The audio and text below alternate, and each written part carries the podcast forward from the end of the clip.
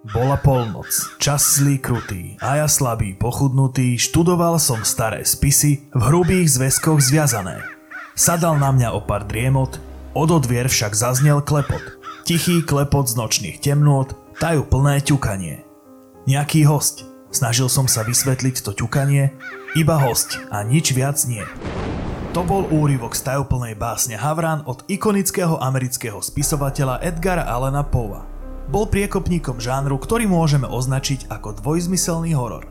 Dvojzmyselný preto, lebo paranormálne prvky z jeho príbehov, ktoré naháňajú čitateľom hrôzu už dve storočia, bolo možné racionálne či psychologicky vysvetliť. Poe, ktorý rád písal so svojím kocúrom sediacim na pleci, sa taktiež pokladá za objaviteľa detektívneho žánru či inovátora sci-fi.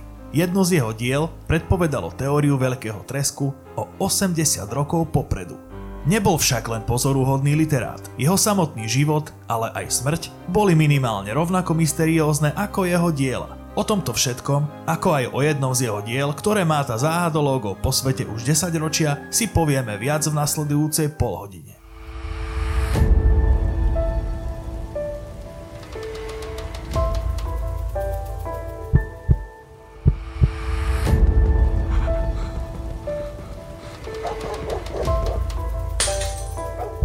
Vitajte na nočnej šichte. Edgar Poe sa narodil 19. januára 1809 v Bostone ako druhé dieťa americko-anglického hereckého páru Davida a Elizabeth Poeovej. Jeho otec však krátko na to rodinu opustil a jeho mama zomrela na v tej dobe zákernú infekčnú chorobu tuberkulózu. Malého Edgara sa ujal John Allen, úspešný obchodník z mesta Richmond, štát Virginia, ktorý obchodoval s rôznym tovarom, textilom, tabakom či otrokmi. Rodina Elenovcov pre malého Edgara plnila úlohu pestúnskej rodiny a hoci si ho nikdy oficiálne neadoptovali, dali mu meno rozšíriť na Edgar Allan Poe. No a ten v náhradnej rodine zažíval rôznorodé detstvo. Raz ho jeho náhradný otec John rozmaznával, inokedy mu dal pocítiť tvrdú otcovskú ruku. Keď mal Edgar Allan 17, nastúpil na univerzitu v Richmonde, aby študoval moderné jazyky. Sťažoval sa však, že mu jeho náhradný otec neposiela dostatok prostriedkov na štúdium, knihy a ubytovanie. A tak jeho vzťah s Johnom Ellenom ochladol a vzájomne sa odsudzili. Demotivovaný a zadlžený kvôli hazardu, rozhodol sa zanechať školu. V Richmonde sa ale zostať nechystal. Obzvlášť po tom, čo sa dozvedel, že jeho vtedajšia láska Sarah Royster sa ide vydávať za iného muža. Odcestoval do rodného Bostonu, kde striedal zamestnania ako predavač či prispievateľ do novín pod pseudonymom Henri Lerené. Povovi sa však ako si nedarilo dostať svoj život pod kontrolu a tak pod menom Edgar Perry narukoval do armády, kde sfalšoval svoj vek, aby ho prijali. Práve v armáde napísal svoju prvú básnickú knižku, ktorá ale väčší úspech nezaznamenala. Po dvojročnej službe vlasti prezradil veliteľovi svoj skutočný vek a meno a z armády bol po krátkych prieťahoch prepustený. Presťahoval sa do mesta Baltimore, kde istý čas žil so svojou ovdovenou tetou Mariou a jej dcérou Virginiou. V tom roku prišlo prvé povzbudenie v jeho spisovateľskej kariére. Pochvala od vplyvného literárneho kritika Johna Neela. A keďže sa jeho náhradná rodina rozhodla mladého Edgara pre nezhody v rodine vydediť, nádejný spisovateľ vedel, že sa o seba musí postarať sám. A čiastočne sa mu to podarilo. Bol prvým americkým spisovateľom, ktorý sa živil výlučne písaním. Ale žiadne milióny si pod tým nepredstavujte. Zarábal len toľko, aby prežil v ako tak dôstojných podmienkach. Pre tento spôsob života sa dokonca zaviedol pojem Starving Artist, teda hľadujúci umelec, ktorý vymenil komfort stálej práce za to, aby sa venoval svojmu hobby a zarábal si ním. Vďaka novým technológiám zažívali rozmach pravidelné týždenníky a mesačníky, ktoré výmenou za pár dolárov dávali priestor začínajúcim autorom. Poe presedlal z poézie na prózu a čitateľov rôznych amerických magazínov zasypával poviedkami zo svojho pera. Jedna z nich mu priniesla ocenenie a lukratívnu prácu asistenta editora vo významnom periodiku Southern Literary Messenger. Okrem písania však údajne holdoval aj piatike a keďže ho v práci nachytal šéf podparov, bol prepustený, len aby ho neskôr pod sľubom dobrého správania opäť prijali.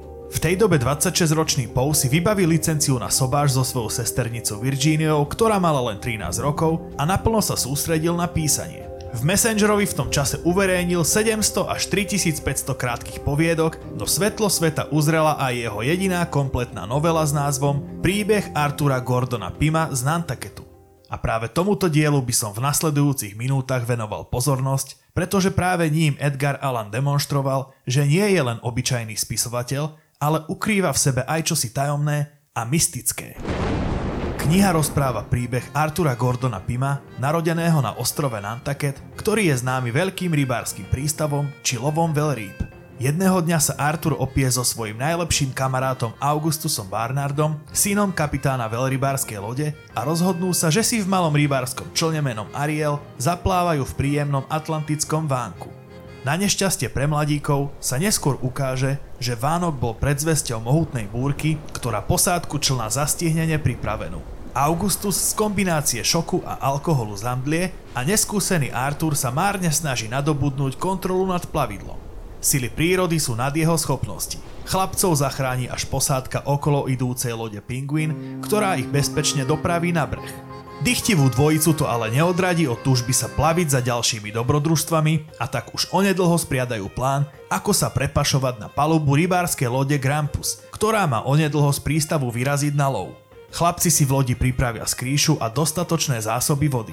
Plánujú si počkať, kým bude loď v dostatočnej vzdialenosti od brehu a potom sa odhalia posádke. Plán však nejde podľa predstav. Ťažký vzduch z podpalubia, tma a nedostatok potravy spôsobia, že sa Arthur Pym dostane do stavu delíria a nie je schopný so svojím kamarátom Augustusom komunikovať. Upadne do bezvedomia a keď sa preberie, nájde krvou písaný odkaz, alebo skôr varovanie, aby za žiadnu cenu nevychádzal z podpalubia a neprezradil sa. Vraj od toho závisí jeho život. Neskôr sa Augustus vracia za Arturom a vysvetľuje mu motív jeho odkazu. Na lodi Grampus vypukla vzbúra. Časť posádky viacerých námorníkov povraždila, niektorým sa podarilo uniknúť na záchranných člnoch. Augustus vysvetlil, že je nažive len vďaka tomu, že sa spriatelil s jedným zo vzbúrených námorníkov, Dirkom Petersom, Dirk, Arthur a Augustus zinscenujú plán, ako získať kontrolu nad loďou. Počkajú si na nočnú búrku a počas nej sa Arthur, o ktorého prítomnosti posádka lode netuší, oblečie do šiat jedného z mŕtvych námorníkov a posádku lode poriadne vystraší. Námorníci sú známi svojou poverčivosťou. Ak uvidia ducha, určite sa rozutekajú hlava nehlava a trojica hlavných hrdinov bude mať dosť času na prevzatie kormidla. A skutočne sa im to darí. Všetko ide podľa plánu, v chaose, ktorý vypukne sú čoskoro všetci buriči mŕtvi, alebo cez palubu. Až na jedného. Meno námorníka je Richard Parker. A toto meno si prosím, milí poslucháči, zapamätajte. Rozhodnú sa Parkera ušetriť, aby im pomohol s riadením lode. Búrka ale stále silne, až lodi zlomí stožiar, potrhá plachty a väčšinu plavidla pohltí zlovestné dno Atlantiku. Štvorici mužov sa ale podarí prežiť na odlomenom trupe lode. Keď búrka pominie, uvedomia si, že sú na teraz v bezpečí, ale kompletne bez zásob vody a jedla. Nasledujúce dni štvorica čeli hrozbe smrti z vyhľadovania a dehydratácie. Blížiaca sa holandská loď s vysmiatým kapitánom na prove im na chvíľu vleje nádej do žíl. Čím viac sa však loď približuje, tým viac muži cítia neznesiteľný zápach. Pochopia, že niečo nie je v poriadku. Celá posádka holandskej lode je len hníjúca kopa mŕtvol a vysmiatý kapitán iba ohlodaná kostra. Štvorica mužov si na pokraji síl uvedomí desivú skutočnosť. Ak chcú pomýšľať na prežitie a kúpiť si nejaký čas, potrebujú akútne prijať živiny. Možnosti sú ale obmedzené. Zjedli už aj posledné korytnačky, ktoré ulovili. Richard Parker navrhne riešenie. Musia zjesť niekoho z posádky. Musia sa uchýliť ku kanibalizmu. Iba tak môže prežiť aspoň niekto. Zúfali mladíci súhlasia. Podľa starých námorníckých zvykov si ťahajú slamky. Najkračšiu si vyberá Parker, ktorý s návrhom prišiel a je okamžite obetovaný. Zvyšná trojica mužov hoduje na jeho ostatkoch. Dvom z nich sa vďaka živinám z ľudského mesa podarí prečkať do príchodu lode Jane Guy, ktorá stroskotancov zachráni. Augustus však umiera na zranenia, ktoré utrpel pri preberaní velenia lode. A prečo je dej tohto románu taký výnimočný? Spisovatelia predsa dokážu napísať napínavú fikciu, nie? No ale práve v slove fikcia je tento príbeh záľudný. Napriek tomu, že v západnej kultúre je kanibalizmus neprípustný, zohrával rolu vo vývoji ľudskej civilizácie po tisíce rokov. Od starých kmeňových tradícií v Južnej Amerike až po put seba záchovy v katastrofických situáciách. Jedenie ľudského mesa je pre nás natoľko nepredstaviteľné, že väčšina z nás neváha povedať, to by som nikdy neurobil. Pravdou ale je, že nikto nemôže vysloviť také tvrdenie, pokiaľ nebol v situácii, v ktorej by od toho závisel jeho život. Aby sme pochopili výnimočnosť tohto príbehu, musíme sa na chvíľu presunúť o pár rokov neskôr. V roku 1883 si austrálsky právnik Jack Wond zakúpi 16-metrovú jachtu Mignonet. Chce zapôsobiť na svojich priateľov aj nepriateľov a tak si najmä posádku, ktorá je ochotná jachtu právnikovi za lacný peniaz priviesť až do vzdialeného Sydney. Jachta ale nebola stavaná na dlhé plavby. Už pár dní po vyplávaní posádka čelí problémom s počasím a počas búrky silná vlna rozbije jachte Mignonet nosnú stenu. Kapitán Dudley rýchlo pochopí, že loď má svoje dni zrátané a tak na hladinu spustí záchranný čln. Na ňom sa celá posádka zachráni, no stihne si zobrať iba základné vybavenie a minimum potravy. Pod pojmom minimum rozumej dve plechovky repy a žiadnu pitnú vodu. Ako ostrielaní námorníci vedia, že za žiadnu cenu nemožno piť slanú morskú vodu. Tá totiž spôsobuje extrémnu dehydratáciu, krče, halucinácie a bolestivú smrť. Už prvú noc musia pádlami bojovať proti žralokovi a potom, čo dojedia všetku repu, musia sa ulakomiť na korytnačky, ktoré nájdu v blízkosti vraku. Tak čo, začína byť tento príbeh povedomý? A to ešte nie sme na konci. Posádke sa nedarí nachytať žiadnu dažďovú vodu a tak sú nútení piť svoj moč, aby neumreli od smedu. Členovia posádky sú v zlom stave a tak podľa námornických tradícií prichádza na kruté ťahanie slamiek. Kto si vyťahne najkračšiu, bude obetovaný a zjedený ostatnými. Nápad otrasie zúfalými námorníkmi a rozhodnú sa nechať si čas do rána na premyslenie. Ráno dospejú k záveru, že nie je nutné ťahať slamky. Evidentne najhoršie je na tom 17-ročný pomocný námorník, ktorý sa napil morskej vody a tak zrejme skôr či neskôr aj tak umrie. Navyše, nemá manželku, žiadne deti, ktorým by chýbal. Voľba je jasná. Aby sa ale mohli napiť jeho krvi a doplniť tým potrebné tekutiny, chlapca je nutné zabiť skôr, než zomrie prirodzenou smrťou. A tak ho pichnutím noža usmrtia a proti svojej vôli a zásadám sa napijú jeho krvi a nasítia mesom z tela mladého chlapca. Kapitán Dudley neskôr opíše túto scénu slovami. Nikdy nezabudnem na ten pohľad na mojich dvoch nešťastných kolegov pri konzumácii tohto strašidelného pokrmu. Boli sme ako besní vlci, hladní a zúfali. Nie som si istý, či sme mali právo dopustiť sa tohto ohavného činu. Obzvlášť zarážajúcim na tomto prípade je meno zjedeného chlapca. Volal sa Richard Parker. Totožné meno ako postava z románu Edgara Alana Poa ktorého v knihe napísanej takmer o 50 rokov skôr postretol veľmi podobný osud. Posádka je nakoniec zachránená nemeckou loďou Montezuma a na súši sú všetci postavení pred súd za vraždu maloletého. Prípad má nevýdanú pozornosť. Kým časť verejnosti má pre obvinených pochopenie, časť ich čin odsudzuje. Sami obvinení svoj čin ľutujú a priznávajú, že v snahe zachrániť sa porušili námornícky kódex, keď svojvoľne rozhodli o tom, kto bude obetovaný. Dokonca aj brat zabitého Richarda Parkera sa postaví na stranu námorníkov a necháva sa počuť, že v takej situácii by konal podobne. Napokon pre nedostatok dôkazov o tom, čo sa stalo s telom, sú obvinení námorníci zbavení viny a prepustení na slobodu. Určite sa vám ale naskytá rovnaká otázka ako mne. Ako mohol Edgar Allan Poe predpovedať tak podobný sled udalostí? Jedná sa o strašidelnú zhodu náhod hodnú samotného Poa? Ale aká je štatistická pravdepodobnosť uhádnuť aj meno obete? Schopnosť predpovedať budúcnosť je zvyčajne výsadou vešcov či jasnovidcov, nie autorov fikcie. A aj keď je dnes ťažké povedať, či Poe tento krutý príbeh predvídal, je nutné uznať jeho pozoruhodnú predstavivosť a zmysel pre detail. V čase, keď príbeh Gordona Artura Pima vydal, sa mu ale pre násilný a brutálny charakter príbehu dostalo viac kritiky ako ocenenia. Poe po tomto románe pokračoval v písaní poviedok a dostal prácu aj ako koeditor v tej dobe úspešného mesačníka Graham's Magazine a pričinil sa o nevýdaný úspech časopisu v roku 1841. Mal ale vyššie ambície a usiloval sa o zabezpečenie si teplého miestečka v administratíve vtedajšieho prezidenta Johna Tylera. Mal už aj dohodnutú schôdzku s prezidentovým synom, ktorá ho k jeho plánu mohla posunúť. ale spisovateľ na ňu neprišiel. Zdôvodnil to podlomeným zdravím. Jeho hostiteľ mu to neuveril. Bol presvedčený, že Poe sa jednoducho zase raz opil a na voľné miesta obsadil iných uchádzačov o prácu.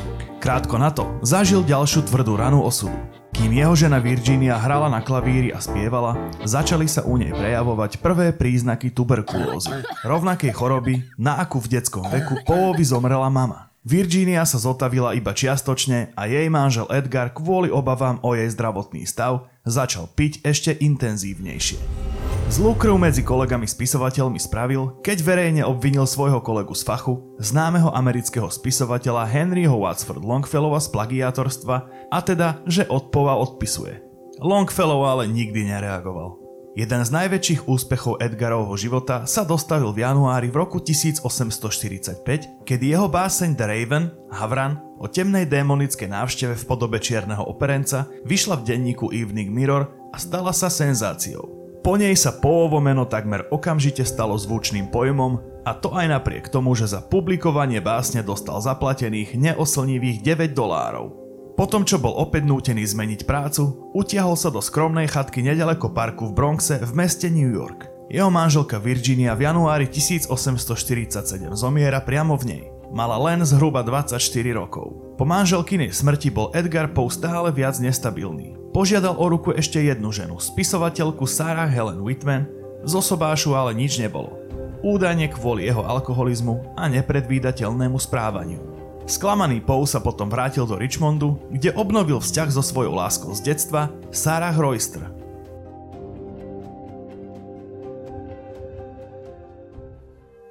októbra 1849 bol americký autor Edgar Allan Poe nájdený v meste Baltimore v delíriu. Podľa okolo idúceho, ktorý ho našiel, sa nachádzal Poe v zlom stave a potreboval okamžitú lekárskú pomoc. Bol prevezený do nemocnice, kde 7. októbra vo veku 40 rokov posledný raz vydýchol. Poe nebol nikdy schopný vysvetliť, čo sa mu v ten osudný deň stalo. Jeho smrť tak ostáva zahalená rúškom tajomstva a okolnosti vedúce k posledným dňom tohto velikána ostávajú nejasné. Tu je bližší priebeh známych udalostí. Poe opúšťa svoj dom v Richmonde 27. septembra.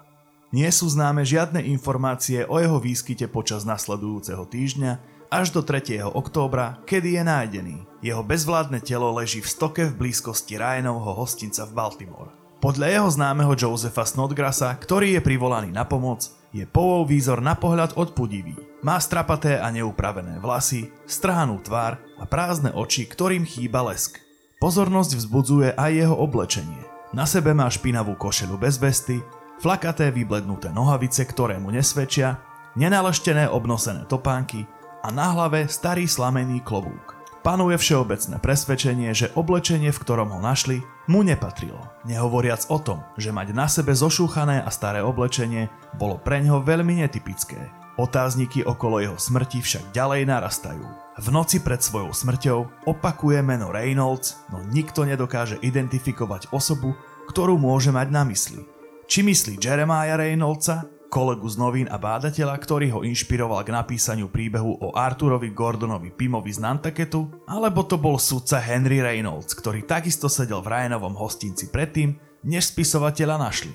Keďže Poe nemá žiadne návštevy, všetky informácie o posledných dňoch spisovateľa pochádzajú od ošetrujúceho doktora Josefa Morana, ktorý ich s ním trávil, a tak niektorí ľudia spochybňujú ich dôveryhodnosť. Posledné slova Poa podľa doktora sú Bože, pomôž mojej úbohej duši. Záhadou ostáva aj príčina smrti. Všetky nemocničné dokumenty a záznamy sa ako si stratili, ak vôbec niekedy nejaké boli. Existuje však veľa teórií o tom, čo spisovateľa stálo život. Podľa niektorých to mohla byť hypoglykémia, nízka hladina cukru v krvi, podľa iných pouspáchal samovraždu kvôli depresiám, ktorým trpel. Už rok predtým sa údajne pokúsil zobrať si život laudánom, opiátom, ktorý sa v tej dobe používal ako liek na zmiernenie bolesti. Dostatočné dôkazy na potvrdenie samovražednej teórie však chýbajú.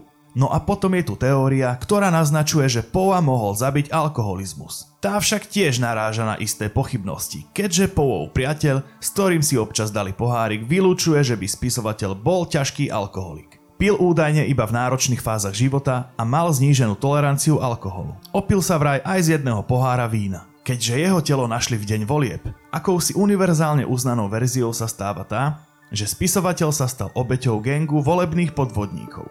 Metódou ich tienistého biznisu bolo vytipovať si náhodnú obeť, zavrieť ju do kurníka, kde ju omámili alkoholom a drogami a nútili ich voliť v prospech konkrétnej politickej strany. Svoje obete taktiež prezliekali, aby mohli voliť opakovane. To by vysvetľovalo nie príliš sediace oblečenie, v ktorom bol spisovateľ nájdený. Nedávna analýza naznačila, že Poova smrť pramenila z besnoty, ktorú mohol dostať uhryznutím potkana v kurníku. Presnú príčinu jeho odchodu zo sveta sa však už asi nikdy nedozvieme. Edgar Allan Poe bol pochovaný na cintoríne Westminster Hall v meste Baltimore. Aj po svojej smrti dokázal vzbudiť kontroverziu a záhady. Pôvodne bol pochovaný v zadnom rohu cintorína bez náhrobku. Skôr ako mu ho totiž stihli pripevniť, bol zničený vykolajeným vlakom, ktorý preletel cez miesto, kde náhrobky skladovali. Pôsobilo to, ako by sa spisovateľovi nepáčilo miesto jeho posledného odpočinku.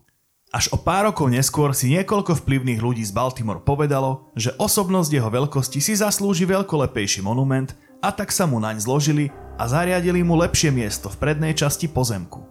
Spisovateľa exhumujú a preložia na toto miesto. Keďže Poov hrob nebol riadne označený, skupina vykopávajúcich pracovníkov má problém nájsť jeho telo a na prvý pokus vykopu nesprávneho človeka. Až na druhý vykopú Pova a po otvorení hrobky ich čaká ďalšie prekvapenie. Lepka autora je v excelentnom stave. Typické črty jeho tváre sú zachované.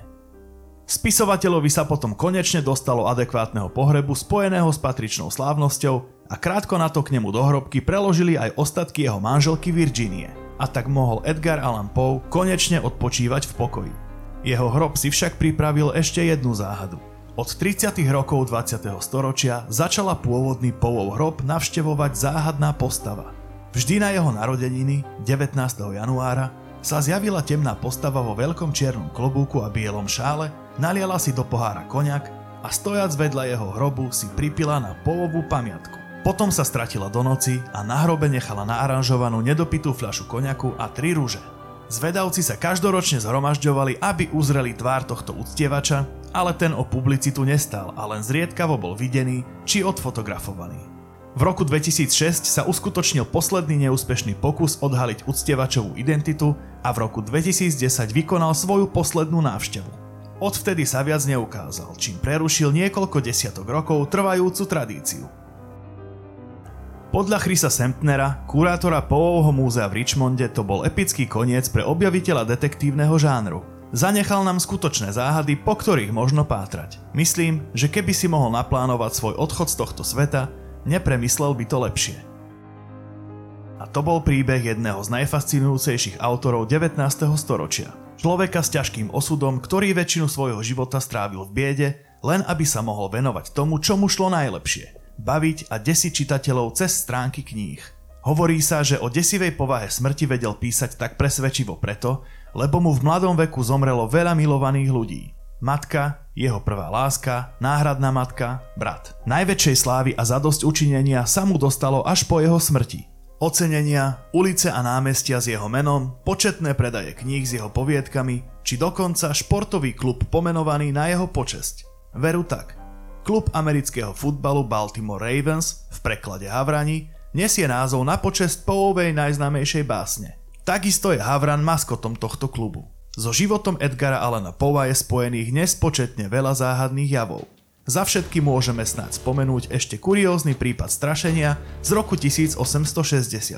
Lizzie Doughton, ktorá o sebe tvrdila, že je médium, prehlasovala, že za ňou chodí duch zosnulého autora a šepká jej verše, ktoré má potom v jeho mene vydať. Prítomnosť povovho ducha potvrdila aj jeho bývalá žena Sarah Whitman. Nech to bolo tak či onak, rozsiahla tvorba Edgara Allena Poa inšpirovala desiatky, možno stovky ďalších spisovateľov, ktorí pokračujú v rozvíjaní žánrov, ktoré spopularizoval. Či už je to horor alebo detektívka.